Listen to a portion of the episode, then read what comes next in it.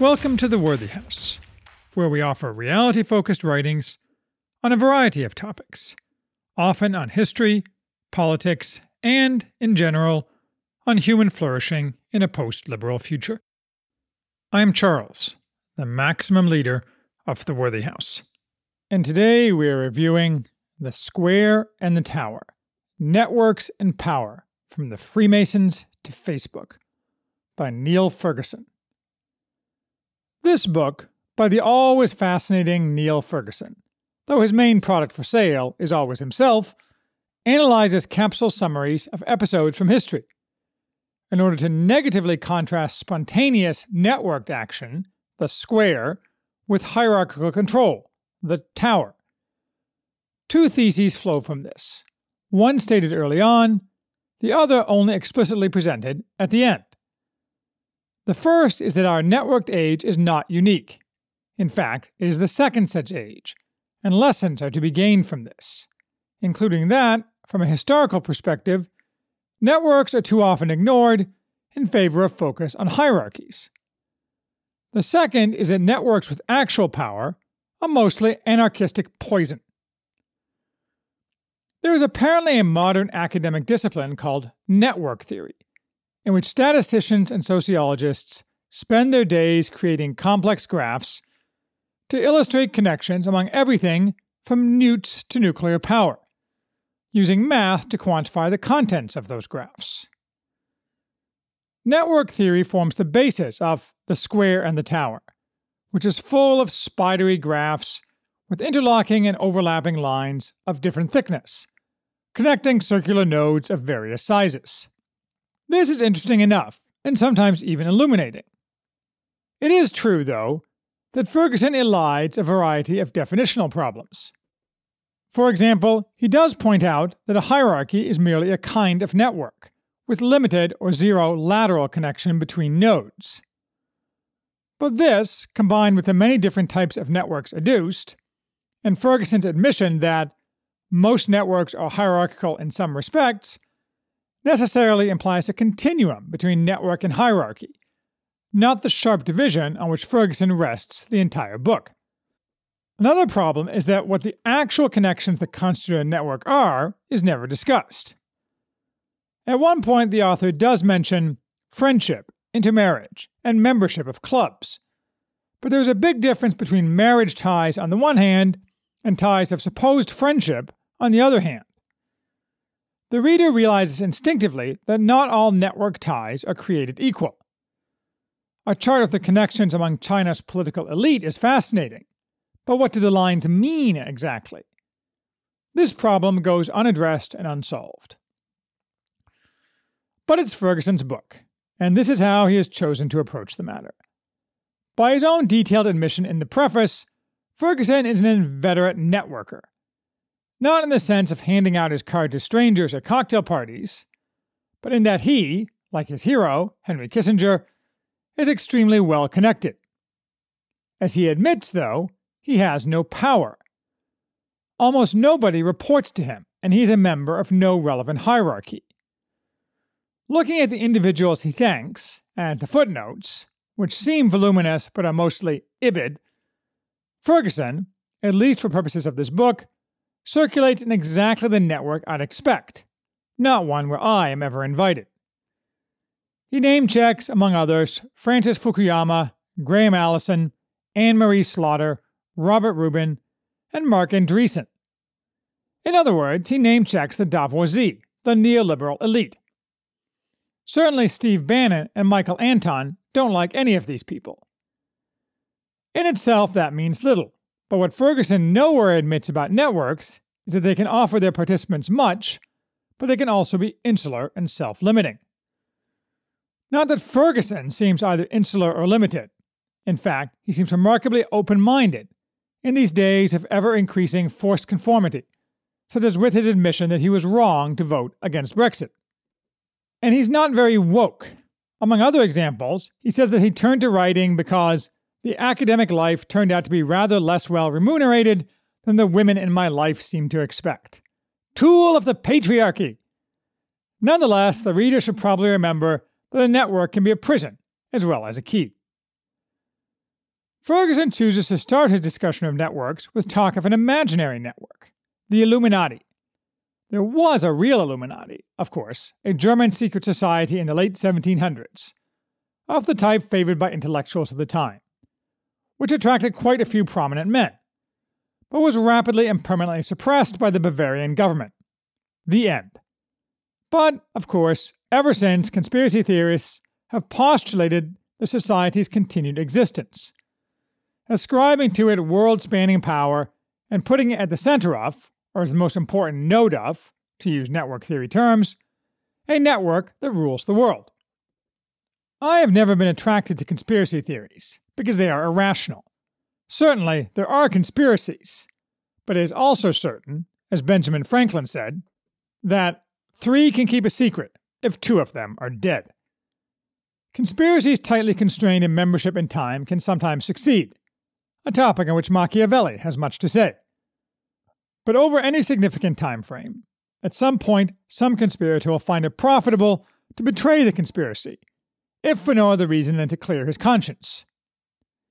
However, as Ferguson points out, not only have the Illuminati and other networks, including real ones such as the Freemasons, never had all the power ascribed to them, the past 250 years have been a time of hierarchical dominance culminating in the mid 20th century. Our age, though, is the age of resurgent and newly powerful networks, in the form of both secretive Muslim terror networks and, what could otherwise not be more different, public networks embodied in businesses of great power. And these networks do not play nice with the hierarchies that have dominated our world for the past two centuries. That the Illuminati are grossly overrated is not to say that networks have not often been important. In fact, one of Ferguson's points is that the role of networks in history has been underappreciated. That it's easier to record data about, remember, and write about the institutions created by hierarchies. Another underaddressed definitional problem is connected to this, though. The distinction between networks lacking power, like the Rotary Club and other civil associations, or Ferguson's own connections that get him access to research material, and networks with power. The former are unimportant in this context, but what's the dividing line, and what gives a network power? Before we get anywhere, Ferguson first spends 50 pages on technical descriptions of network theory, which is both surprisingly well done and competently linked to the rest of the book, and illuminating in that it clearly explains how some networks are better at accomplishing things than others. Quickly enough, though, we get to Ferguson's first major point that our networked age is the second networked age in modern history. And so to cast our time as unique is wrong and wrong headed. The first networked age, according to Ferguson, followed hard on the heels of the invention and rapid spread in Europe of the printing press, and lasted until the end of the 18th century. Although in a few places Ferguson uses non Western examples in this book, such as the Taiping Rebellion, non Western cultures play almost no role in this book, which is not surprising since they have played no important role in creating any aspect of the modern world. We bounce around, taking in one chapter about Benedetto Cotrugli's, I never heard of him either, Book of the Art of Trade, two, in other chapters, talking about Portuguese trade network expansion, Pizarro and Spanish Indian mixing, and much more with point counterpoint among networks and hierarchies. Woven throughout this, though, is the outline of a subtle theme only later made explicit that networks often kill. Printing led to the Reformation, which led to, among other horrors, the Thirty Years' War, which the virtuous and hierarchical Peace of Westphalia finally ended. Ferguson is a Westphalian to his core, as will become evident.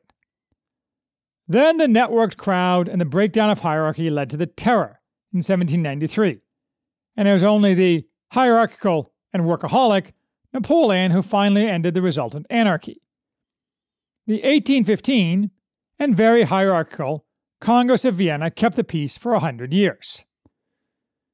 Here, Ferguson channels Henry Kissinger as if from a fire hose, and he recurs to Kissinger throughout the book.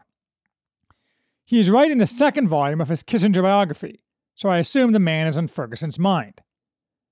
That said, Ferguson does love to shoehorn into his books characters from his other books, from the Rothschilds to Siegmund Warburg, and he constantly drops footnotes to his own works to support his contentions, all of which is a little bit jarringly circular. Then, to be fair, Ferguson notes that bad hierarchies, especially Stalin's, Ferguson correctly notes that Hitler had vastly less central control than did Stalin, killed a lot of people in the 20th century, at the zenith of global hierarchical control. But they originated from networks, and they also controlled a lot of networks. Now that suggests, again, an unclear dividing line between hierarchy and network. In connection with the rise and success of communism, Ferguson repeatedly recurs to the network of the traitorous Cambridge Apostles, a group which he snarkily calls the Homintern. Ferguson slagged John Maynard Keynes a few years back for naturally not being invested in the future, being an effete homosexual who was indifferent to the long run because he had no children. Then he apologized, although his statement was inarguably accurate and generally applicable.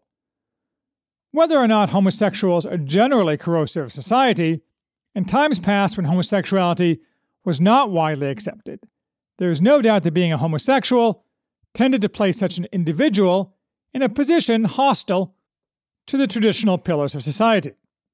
Ferguson, moreover, says that Oxford men are muscular and heterosexual, as opposed to Cambridge men, who are not. Sure, he's talking about 80 years ago, but given that he went to Oxford, the reader wonders if this is all some kind of inside joke.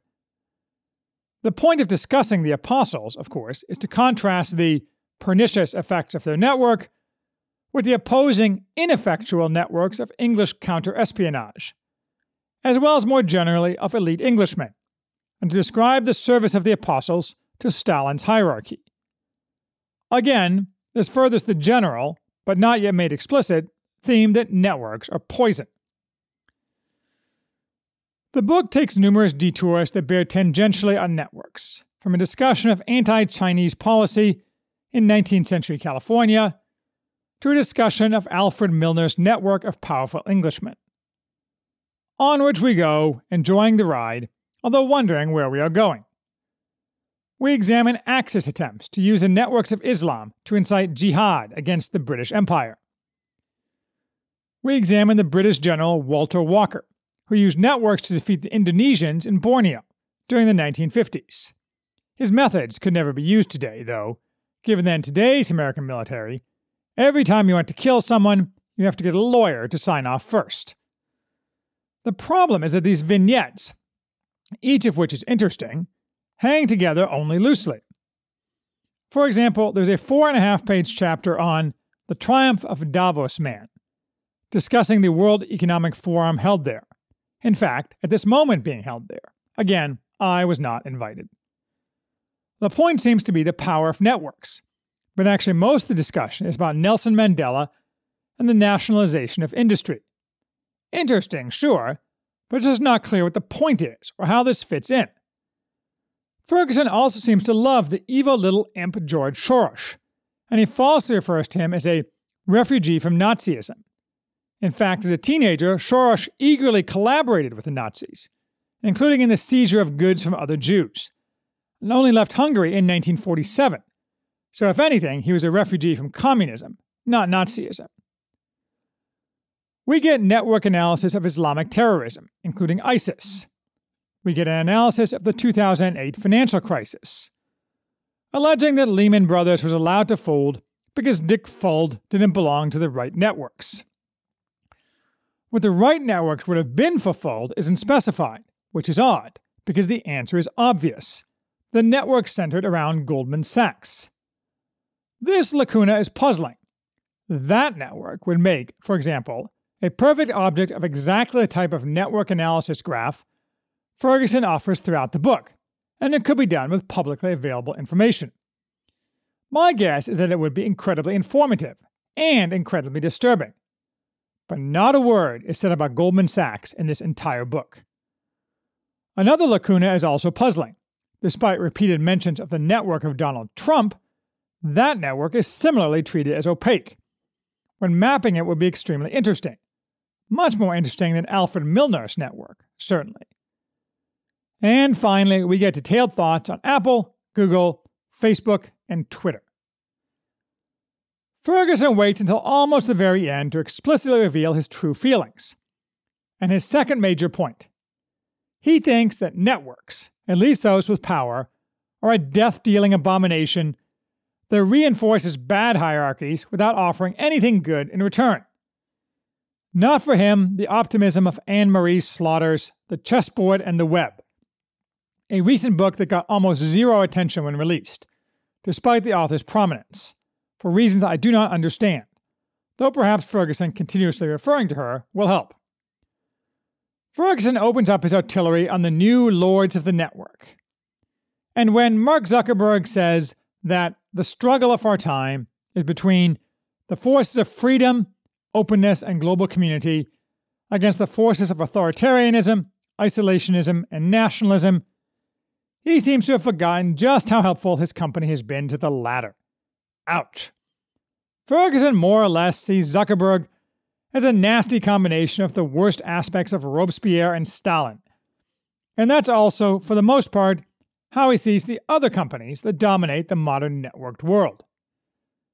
In this, he has a lot of commonality with Franklin Foer in World Without Mind, who sees the GAFA companies as pretty much the incarnation of evil, though for somewhat different reasons, and I agree and they gave us Donald Trump, whom Ferguson doesn't seem to like much, though he doesn't spend much time attacking him, merely sniffing here and there in a way that suggests he thinks an unpleasant stench is lurking somewhere nearby.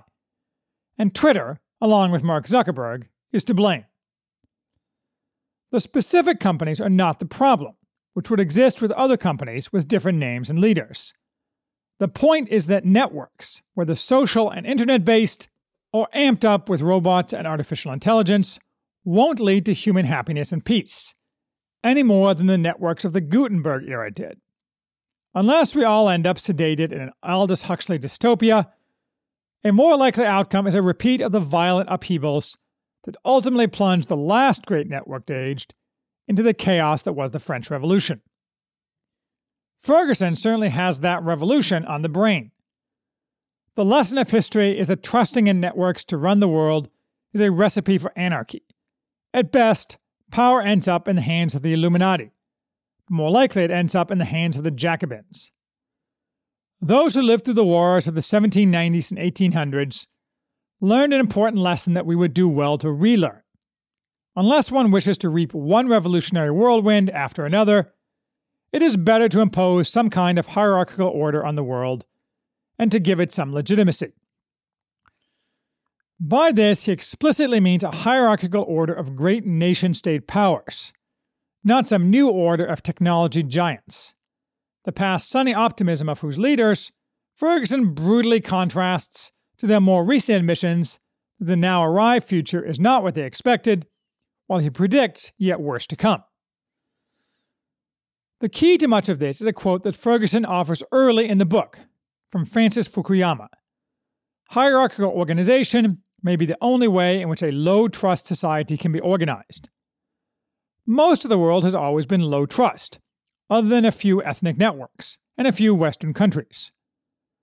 But the West is becoming ever lower trust, we can all agree, for reasons on which it is harder to agree. So, if it is true that hierarchy is needed in inverse proportion to trust, the future is hierarchical, or it is anarchic. Very importantly, though, these will be new hierarchies. Modern networks have disrupted the old hierarchies, and while nation states, at least relevant ones, are unlikely to crumble, the hierarchies within them will be almost wholly new. Ferguson makes this explicit in his criticism of the administrative state, which he decries as the last iteration of political hierarchy, a system that spews out rules, generates complexity, and undermines both prosperity and stability. In this analysis, the rise of Trump is merely the leading edge of this turnover, and the desperate attempts of neoliberal Democrats and Republicans to stuff the genie back into the bottle by using hashtags or by using the weaponized Justice Department to maintain their power are doomed.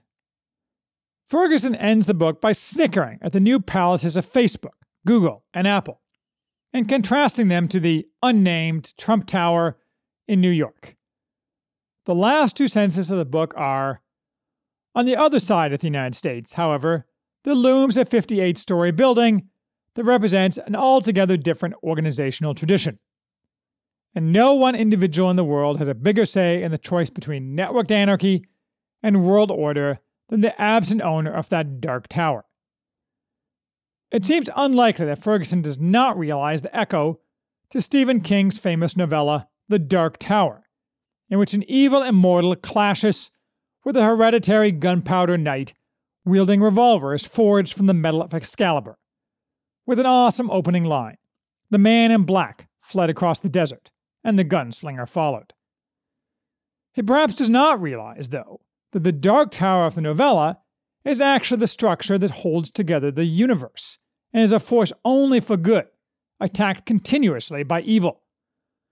But whatever Ferguson is trying to tell us about Trump Tower, this overrates the impact that Trump, or any one person, can have in forestalling anarchy.